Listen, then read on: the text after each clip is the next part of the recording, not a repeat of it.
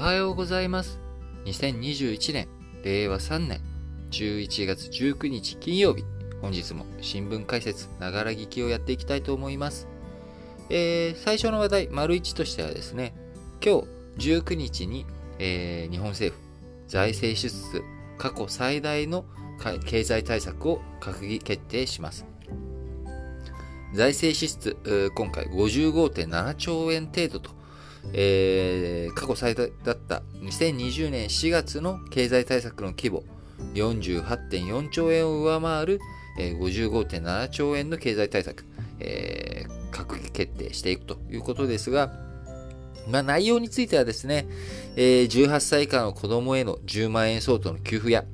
事業者向けに最大250万円を配る支援金などが柱ということで、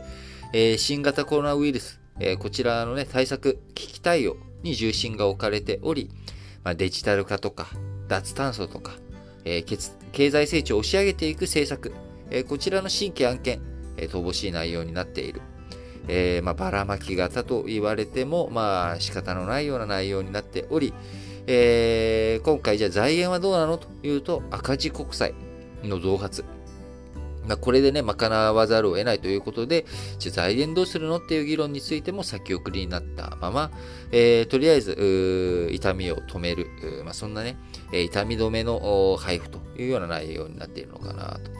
えー、対症療法的でね、え根本的に日本の経済、良くしていくための、え抜本的な改革とかあ、今後の成長支援という意味でのデジタル化の促進、あるいは脱炭素に向けた技術革新に対する、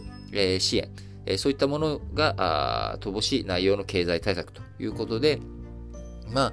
えー、出したところでどれだけね、プラスメリットがあるのっていうところ、規模だけ大きくなって実態と効果がどうなんだろうというところについてはね、えー、ちょっと疑問符がつく内容になっているのかなと思います。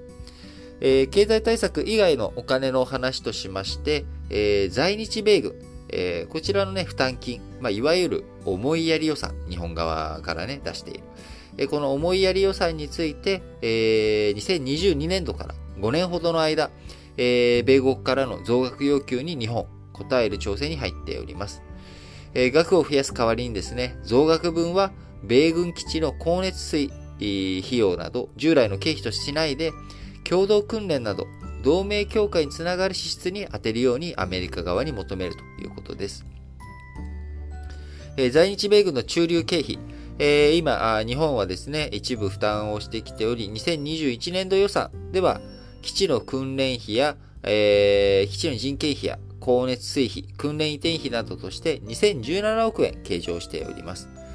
アメリカ側の要求額明らかになっていませんが、2022年度以降増額を求めているようだということですが、えー、これまでですね、トランプ政権の時には、あのまあ、え正式な数字じゃないですけれども、まあ、あのリーク情報で8000億円、4倍程度を求めるっていうようなね、まあ、こういった、あの情報が流れていたりとか、まあ、アメリカとして、えー、世界の警察やりきれないよと。え、そのためには各国、同盟国の支援、え、こちらも必要だよという声が、ま、トランプ政権の時代からま強まっていた。え、より強まってきているというところで、ま、それに対して日本も応じざるを得ないということ。ただ、ま、4倍っていうのはさすがにやりすぎだよねと。いうことで、ま、交渉していくっていうことが大切なわけですが、ま、今、中国の軍事力の拡大、え、こういったことを踏まえてですね、日本に駐留する米軍の数、2007年3.2万人と、えーまあ、こちらが底だったわけですが、今現状2020年9月末、えー、時点では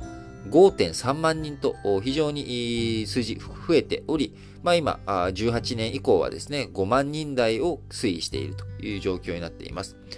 中国、ロシアの台頭、こういったところでね、軍事的な圧迫、日本列島を守っていくためには、まあ、アメリカ軍との共同対応というもの、これ欠かせないわけですから、まあ、こちら思いやり予算について増額になっていくっていうのは、まあ、実態ベース、駐留してくれてる米軍の人数も増えてるっていうことですから、まあ、増額せざるを得ないのかなと。で、さらに思いやり予算だけじゃなく、えー、防衛費用、日本の防衛費用としても、今回2021年度補正予算案で、えー、7000億円規模を計上するという話になっております。今、当初予算5兆3422億円だったので、この7000億円追加で支出するということになれば、えー、およそ6兆円規模ということになり、まあ、1.0%、GDP の1.0%を超えるんじゃないですかね、6兆円となってくると。なので非常に日本防衛関係の費用たくさんかかってくると。で、新型コロナの経済対策でドーンとやっていくと。そうすると将来、未来に向けた経済の成長に、やっぱりお金をどういうふうに使っていくのか。えー、内装では触れないわけですから、えー、お金ね、使っていくためには3つしかないわけです。1つ目、えー、他の予算を削る。2つ目、えー、借金をする。えー、3つ目、増税する。これしかないわけですよね。そうなっていったときに、まあ、あのー、まあ、他の予算の付け替え、限界があるし、まあ、えー、国債の発行って言ってもですね、これ、あの、リフレ派の人とかもいらっしゃると思うんですけれども、あの、どんなにやっぱり、あの、発行、地獄建て通貨あの借金だからね、あの、いくら吸ってもいいんだっていうのは、これは僕ちょっとやっぱり暴論かなという気はしていて、まあ、ある程度、やっぱり財政規律、完全にね、プライマリーバランスを黒字化する必要が本当にあるのかどうかっていうところは議論の余地ありますけれども、まあ、あの、打ち出の小槌のように使い続けるっていうこと、えこれはいつかどこかで破綻が来るっていうのは間違いないと思っています。えー、なので、まあ、その、抜本的な対応対策として、やっぱり経済をどういうふうに上向かせていくのかっていうところ、これはね、やっぱ欠かせないところだと思うんですよね。えこれなくして、えー、支出だけ、えー、増やしていくっていうのは、ちょっとあまりにも暴論すぎるかなと思います。えー、そう考えると、今回、え、今日お話ししたお金って、まあ、経済が良くなる話っていうのは、やっぱり限定してしま、されてしまっている。経済成長にどれだけお金を回していくのかというところがね、やっぱり非常に大切なポイントになってくると思いますので、えー、しっかりと国の予算の使い道、えー、どういうふうに使われているのかというところはね、ちゃんとウォッチしていきたいなと思っています。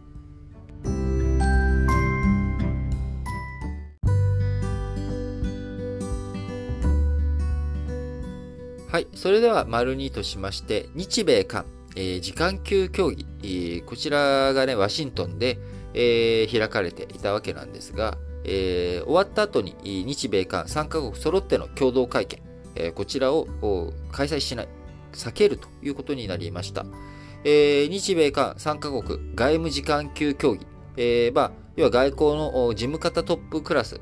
がね、集まって、えー、ワシントン現地時間17日ですから、まあ、日本から見たら昨日、えー、時間級協議の後に共同記者会見、えー、予定していたんですが、あこちらあ開かれないということになりました。えー、協議がね、物別れに終わったのかというと、まあ、協議の内容自体は北朝鮮、えー、こちらの、ね、核ミサイル開発どう対処しましょうか、えー、中国を念頭に南シナ海とか東シナ海、航行の自由、どういうふうに守っていきますか、え国際法の遵守とか、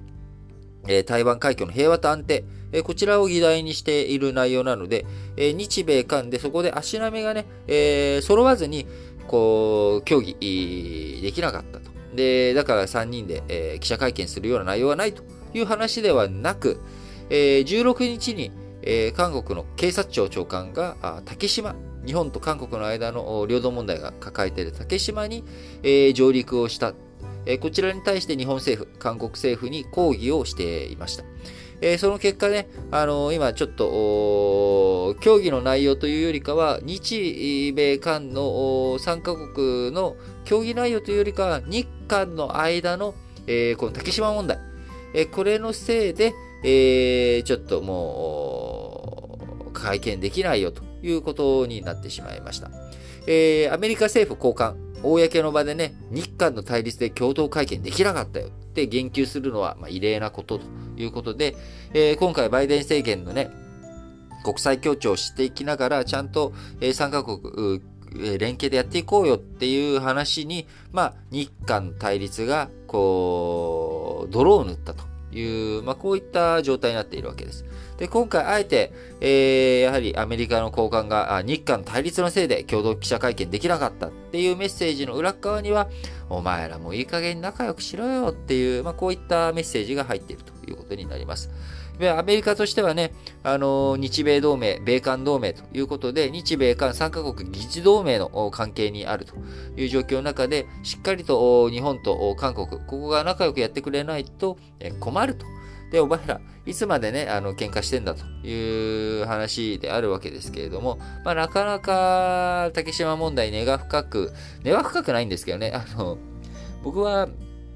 まあ、竹島はどう考えても、あの、日本の固有の領土だという以外に言いようがないものだと思うんですけれども、まあ、あの、占領されてしまっているんでね、えー、観光側に。で、それは1952年の、とか51年のね、えサンフランシスコ講和会議で日本が独立していく過程において、え韓国がその隙間を縫ってね、あのー、まあ、軍事占領したっていう、まあ、こういった流れがあって、まあ、取り方も不法だし、過去の歴史的経緯を見ても、えー、やはり日本のものだよね、としか言いようがないと思うんですけど、まあ、なかなかそうは言っていないというような状況になってしまっています。えーそんなね、感じでワシントンで日米韓3カ国、足並みが、あまあ、あのー、共同記者会見ができないというような状況の中、えー、昨日、林芳正外務大臣、えー、中国のワン・イー国務委員兼外務大臣と電話で協議をし、えー、台湾海峡問題取り上げつつ、新型、あ新疆ウイグル自治区の人権問題に関しても、まあ、懸念を表明、伝達したということになっております。10月に岸田文雄政権発足して後、発足した後、外務大臣間で電話協議行われるのは初めてということで、今回ね、日中外相、来年2022年は1972年の日中国交正常化から50年を迎えるということになりますので、まあ、国民の交流を後押しする、えー、まあ、そんなことをしっかりとね、やっていきましょうということで合意をしたということですが、まあ、東アジアの安定、えー、やっていく上でもですね、やっぱり日本と韓国、この2カ国をどういうふうに、えー、安定化させていくのか。あそれでね、日本の中でも極端な人もいれば、韓国にも極端な人がいる。その極端な人たちが、まあ、政治を今、えー、オピニオンリーダー的な存在としていたりとかもするっていうところを、えー、どういうふうにね、えー、こう調整していくのかっていう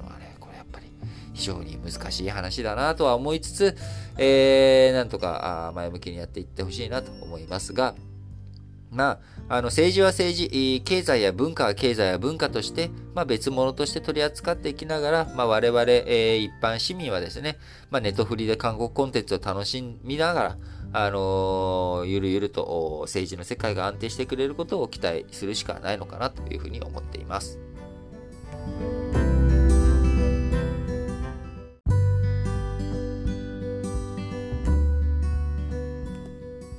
丸3としまして、えー、アメリカのインフレ、えー、長引きそうだ、続きそうだっていう、まあ、こういった予測についてのお話です。えー、インフレ圧力、アメリカ猛威を振るっており、来年半ばも継続されていくんじゃないのかというふうに見通されています。そのため、えー、アメリカの中央銀行である FRB、インフレ退治進めていくためにはですね、えー、どうしても金利を早めに上げていかなきゃいけない、上がっていくんじゃないのかという、まあ、こういった予測が立っており、えせっかくね、えアメリカ企業、高決算が続いていても、まあ、インフレが起きる。インフレが起きて、えいて、え利上げが進むかもしれない。え利上げがされるとお金を借りる金利、コストが高くなってしまう。そうするとなかなか株式市場にお金を借りて投資するっていうところが少し鈍くなってしまうということで、せっかくね、アメリカの企業高決算続いているんですけれども、このインフレ懸念からの金利上昇、これを念頭に置いて、投資家、なかなか投資が進んでいかないというようなことになってしまっています。先進国の中でアメリカインフレ圧力がとりわけ強い理由としてはですね、新型コロナウイルスの災いから正常化に向かっていき、耐久消費財など物の消費が急増したということが大きくあります。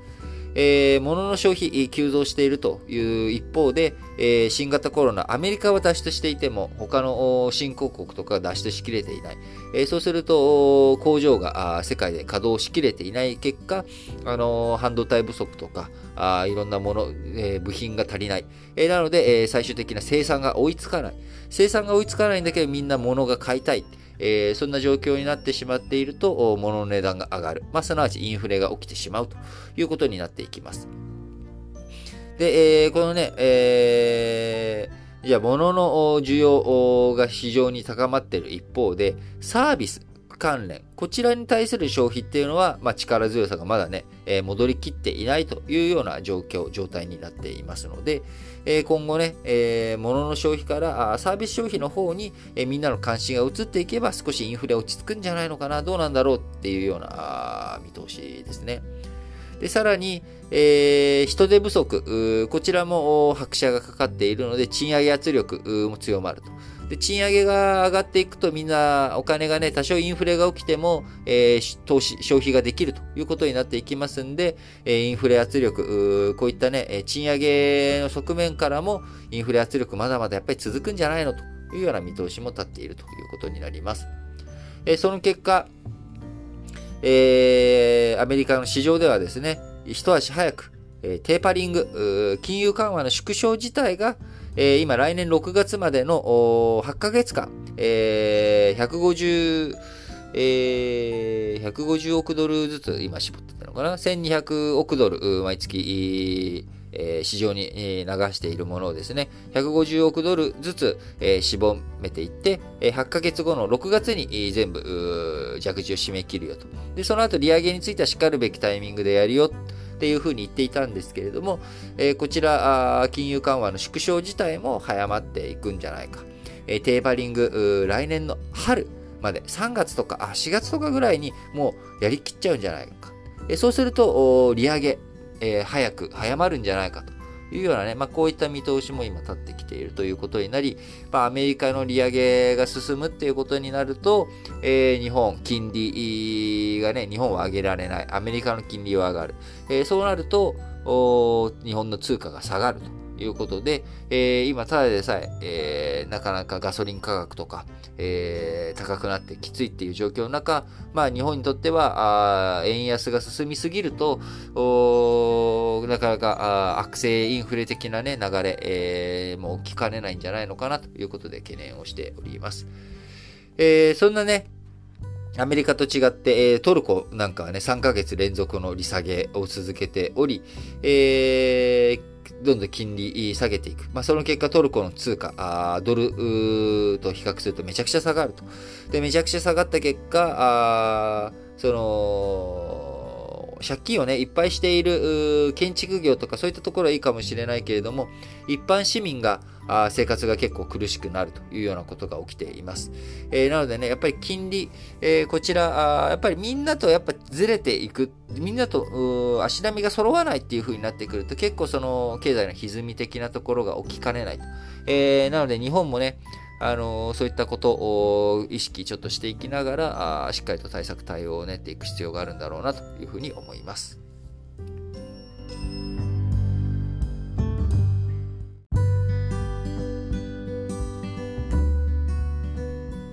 はい。それでは、丸4としまして、えインドのバランス外交。こちらにね、ちょっと焦点を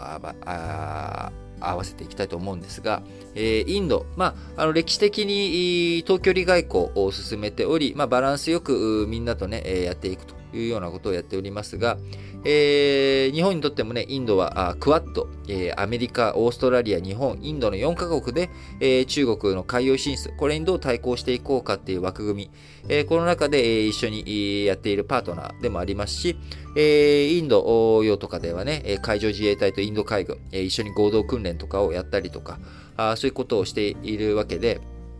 インドと日本、まあ、それなりに仲良くやっているわけですが、まあ、インドは、えー、アメリカとかだけじゃなくですね、ロシアやあ中国、えー、こういった国々ともしっかりと仲良くやっていこうという姿勢をしているわけですが、今回、えー、ロシアの兵器、えー、地対空ミサイル S400、こちらの導入をインド開始したということです。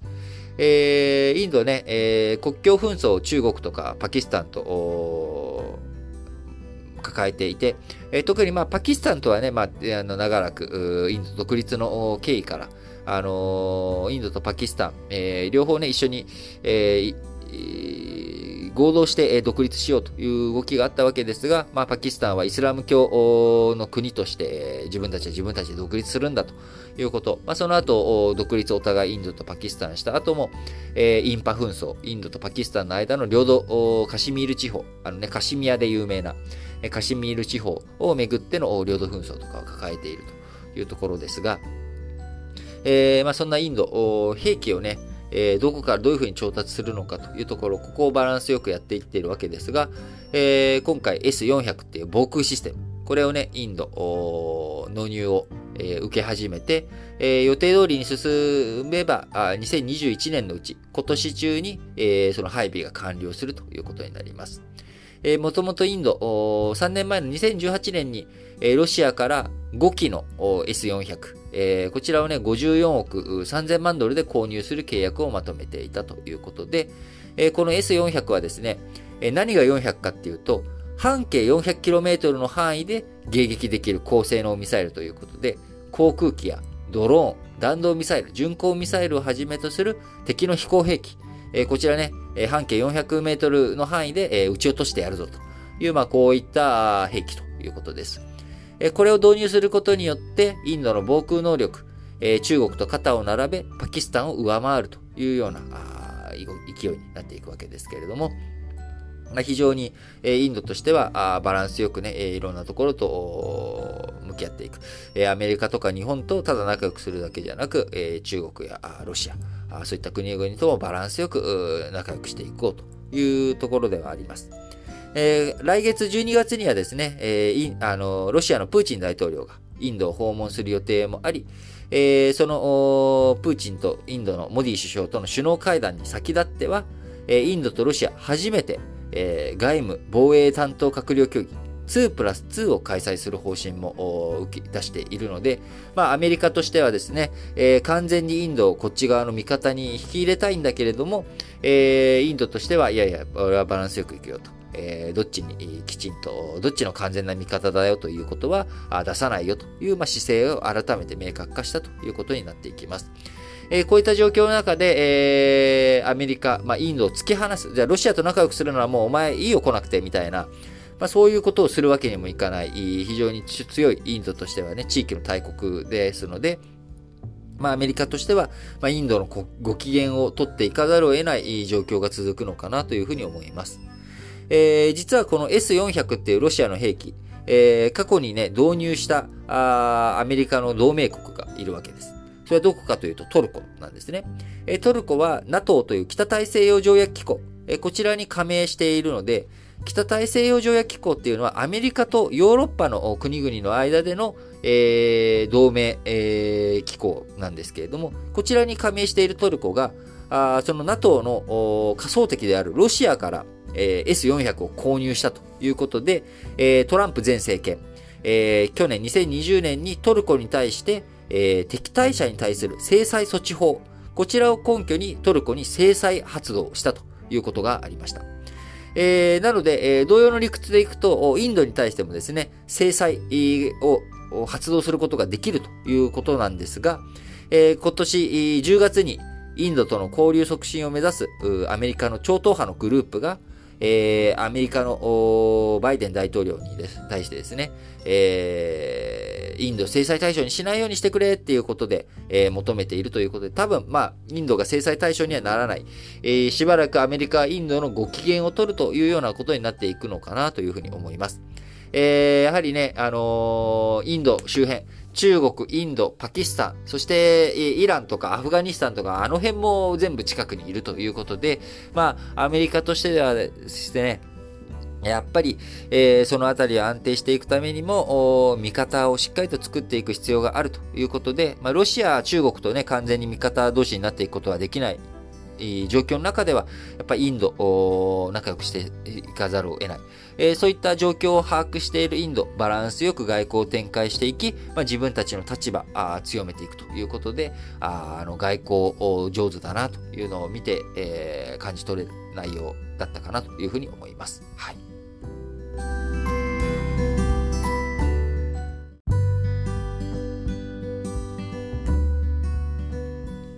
はい。それでは、丸ごとしまして、えー、いつも通り本日最後にですね、主要語詞の社説を紹介して締めくくっていきたいと思います。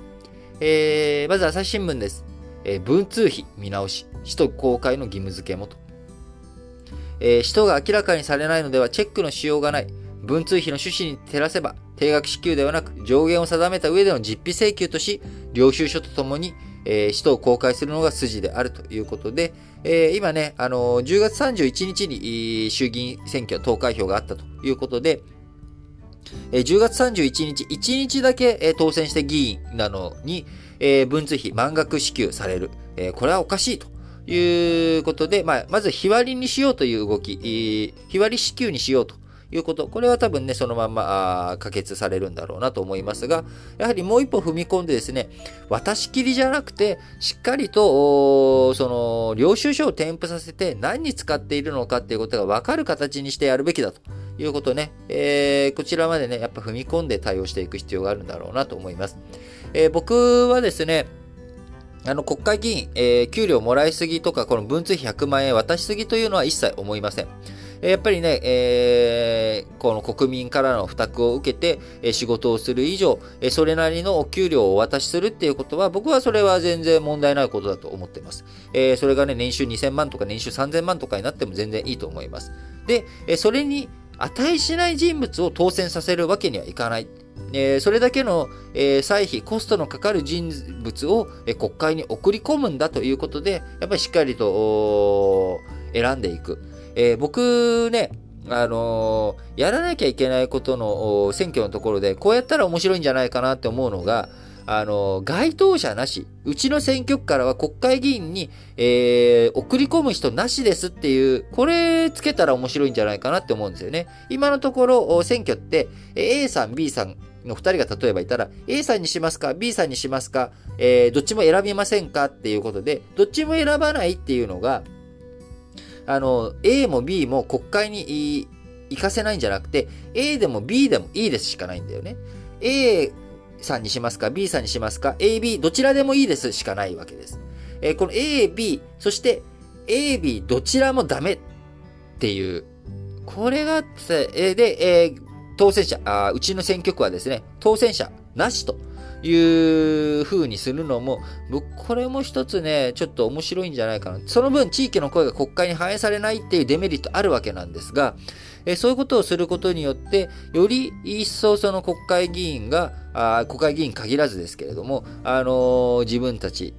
を、えー、しっかりと有権者にアピールする。えー、なーなーでね、今まで、えー、他に該当者いないからこの人でいいやっていう風にしていたのが、あ変わっていくっていうことにもなっていくと思うので、ぜひね、ちょっと荒領事になるんですけれども、なんかそういったシミュレーションとか、あそれを例えば仮にやったらどうなるのかとかっていうのはね、ちょっと研究誰かやってほしいなと。僕自身がやってもいいんですけど、なんかちょっとうまくできる気もしないので、誰かシミュレーションできる人ぜひやっていってもらいたいなって思いますね。あの、そうすると、非常にいいんじゃないかなと。で、えー、文通費の話に戻すと、国会議員自身に、えー、給料、高い年収渡すっていうのは全然僕は構わないと思います。えー、その一方で、やっぱり何に使っているのかっていう経費、えー、こちら経費はね、しっかりと、えー、公開していく。まあ、ちゃんとね、ネット上で検索ができるようにフォーマット決めて、えー、全部、見せるというようなことをね、やっていってほしいなと思います。えー、朝日新聞もう一本、旅行支援策、感染拡大防止を万全にと。日本の有給休暇の消化率は国際的に見て低い。これを機に、社員の有給取得が促進されれば、休日に依存する日本の観光業のあり方の転機にもなり得るということで、いや、日本はね、世界的に見て祝日めちゃくちゃ多いんですよね。えー、僕、タイに駐在してたことあり、あって、その時にタイの祝日がマジで少なくて、もう、日本休みすぎだよと。こっち、日本祝日なんで今日お休みですみたいなことが多くてね、連絡するときに。いや、ちょっと日本休みすぎじゃないと。あるいは逆にタイ休まなすぎじゃないと思ったんですけど、調べたら、えー、世界の祝日って、えー、やっぱめちゃくちゃ少ないんですよね。10日前後とかなのかな。で、日本って20日前後ぐらいあって、えー、非常に多いと。えー、なので日本の大体あのーの労働日数って243日とか、えー、52週のかけるにして104日が土日だとして、それに20日ぐらいね、プラスされているっていうところで、まあ、非常にお休み多いんですよ。で、有給取得日数とかを加味すると、大体同じぐらい休んで、えー、労働日数になってるっていうことになるんですけれども、えー、なので日本、僕は祝日を減らして、えー、みんなが自分のタイミングで休みやすいように有給の、えー、付与日数を増やすとか、えー、そして取得率を高めていくっていうことをね、やったらいいんじゃないのかなって思ってます。はい。えー、毎日新聞、Facebook 内部告発、社会への責任が問われる。ただ、過度な規制は新たなサービスの目を摘み、表現の自由を損ないかねない。事業者が主体的に改善策を講じるような仕組みづくりに官民で知恵を絞る時だ。毎日新聞もう一本は、日大の背任事件、理事長は説明しけじめを。日大は全国最多の7万人近い学生を抱える。昨年度は約90億円の私学助成金が国費から支払われた。税制の優遇措置も受けている。公共性の高い存在だ。えー、産経新聞、ガソリン高の対策、効果見えの補助は最高を。家計や企業の負担を軽減した意図は理解できるが、それが石油元売りへの補助金で実現できるのか。特に地方のガソリンスタンド経営は悪化しており、卸価格の抑制が店頭価格の引き下げにつながる保証はない。えー、産経新聞、竹島への不法上陸、ムン政権は反日を改めよ。日本政府が直ちに東京ソウルの外交ルートで韓国政府に抗議したのは当然だ。竹島は日本固有の領土である。韓国の選挙も警察トップの上陸も到底許されない。読売新聞、えー、介護費用増大、えー、制度の持続に知恵を絞りたい。サービスの利用者は、あ介護サービスの、ね、利用者は前年度より10万人増え620万人となった。日本の高齢者人口は2040年頃には3900万人超となり、ピークを迎えると見られている。需要増を想定した対策が不可欠であるということと同時に、やっぱり健康寿命をどうやって伸ばすかですよね。えー、介護のいらない、えー、健康に生きて、えー、最後ぽっくり死ぬ。えー、まあ、みんな理想はそうなんだけれども、それをどういうふうに実現させていくのかということで、えー、日本、この戦後ね、寿命を伸びていった、えー、背景には、やっぱり歯がしっかりと噛んで食べるというところ、これが非常にね、効果を予測した。そして、あともう一歩はやっぱ自分の足できちんと歩き続けられるように筋トレとか散歩をね、しっかりやっていくっていうこと。えー、足のね、健康寿命をどれだけ長引かせるかということも大切だと思っています。えー、肉体としてはね、えー、歯を丈夫にして、えしっかりと歩こうっていうこと。えこの二つが僕は大切だと思っていますが、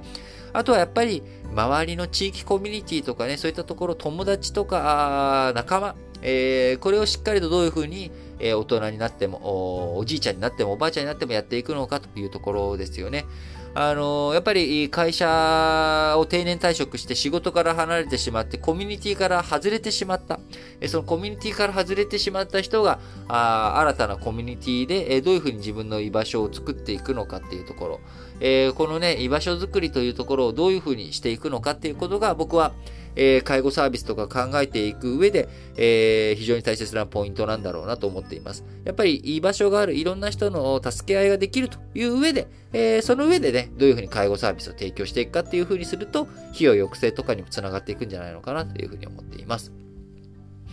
えー、読売新聞もう一本。コロナ追加接種、3回目の接種ですね。説明と準備尽くし、混乱避けよ。今後、毎年のように接種が必要になる可能性もある。えー、こうした状況でも安定的に供給できるよう、国産ワクチンの開発なども急ぐことが重要だ。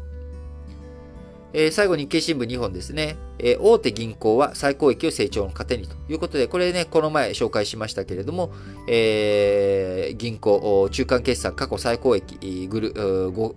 5校、えーえー、三菱、三井住友、みずほ、えー、三井住友トラスト、みずほ、あ、みずほじゃない、リソナ、えー、このね、えー、5項の最高益が、えー、最高益ということで、えー、これ、一時的な利益も入っているわけなので、まあ、ちゃんと成長、中長期のね、成長につながるようにその利益使っていけよという日経新聞です。銀行に求めたいのは、時代の変化に合わせて巧みに収益源を増やし、顧客との関係を深掘りすることだ。国内の業務を足かがりに、えー、海外市場を開拓し、デジタル化に即した新サービスを作り出す。有望企業を見つけ、育てる。えー、しっかりとやっていってほしいですね。えー、日経新聞、さっき産経新聞でもお伝えしましたガソリン高対策の補助金、問題が多いということで、原油価格の安定には需給の改善が必要だ。各国が保有する非常時に備えた、えー、備蓄原油を放出することも選択肢だろう。しかしバラバラにやるのではなく国際的に連携して放出しなければ需給改善の効果は見込めないということで、アメリカなんかがね、バイデン大統領が日本一緒に、えー、原油のね、備蓄、市場に放出しようよっていうような話出ていたりとかします。えー、今日ね、僕、あの、ガソリン、ちょっと今バイクのガソリンがだいぶ減ってきたので、今日入れなきゃいけないんですけど、もうちょっと高くて一体満タンにするのに昔1000円もあれば満タンにできたのに、1000円じゃ満タンにできないんだよなーって、なんかそうすると、小銭が発生するかなんかやだな、えー、1000円分だけ入れる、えー、1000円分だけどれぐらい入るかなとかってね、なんか考えるのも億劫なので、やっぱりちゃんと、やっぱ原油価格下がっていってほしいなと思いつつ、まあ僕はリスクヘッジのためにですね、原油の ETF を市場で持っているので、原油価格上がってくれると実は儲かるんだけどなとかっていう、まあなんかこんなちょっと、えー、中途半端な、ポジションにいるわけなんですけれども、やっぱり原油高が行き過ぎちゃうと、こう、コストが、いろんなところのコストが高くなりすぎて、えー、旅行行くのも気が引ける。物を買うのも値段が高くなっている。えー、こういったものを避けていくためにもですね、やっぱりちょっと原油価格上がりすぎているところの調整、えー、これ必要だと思っています。えー、それはやっぱり元売りのところに5円補助したところで、えー、卸売り、え、からね、それが小売りに行くところで、え、きちんと値下げにつながるかどうか不透明ということを考えていくと、根本的な問題は需給逼迫なので、え、供給を増やす。え、この供給を増やすとこ、需要を抑制するっていうのはなかなか難しいと思うので、え、どういうふうに供給を調整していくのかというところでね、政策しっかりと考えていってほしいなと思います。はい。ということで、え、本日も皆さん、あこちらのね、えー、新聞解説ながら聞きをお聞きいただきありがとうございました。え今日金曜日ですので、えー、新聞解説ながら聞きじゃない、ラジ歴本体の方でも配信してございます。えー、前回のね、火曜日に配信した流れで、え、朝鮮半島の歴史、え、こちらについて今日も配信しておりますが、朝鮮半島の歴史の中でも今回はですね、え、朝鮮王国、えー、李朝鮮成立の初期に起きた王子の乱という、あのー、内紛ですね。こちらを取り上げています。え、この内紛の話、実は、韓国コンテンツ、韓国ドラマとか、あ愛の不時着とかでも描かれる、こう、兄弟同士が喧嘩する。えー、お金持ちの兄弟同士が喧嘩するっていう、あのー、韓国人の中にある、えー、お金持ちは喧嘩するっていう、これの根幹がどこにあるのか。あそれをですね、紐解いたあ話にもなっておりますので、ぜひ韓国コンテンツ、ネトフリとかで韓国ドラマとか見てるよっていう人、あ、実はそういう韓国の文化の背景があるのねっていう、えー、そういったことを学べる内容にもなっておると思いますので、ぜひぜひ聞いていただければと思います。はい。それでは、皆さん、今日も元気に、いってらっしゃい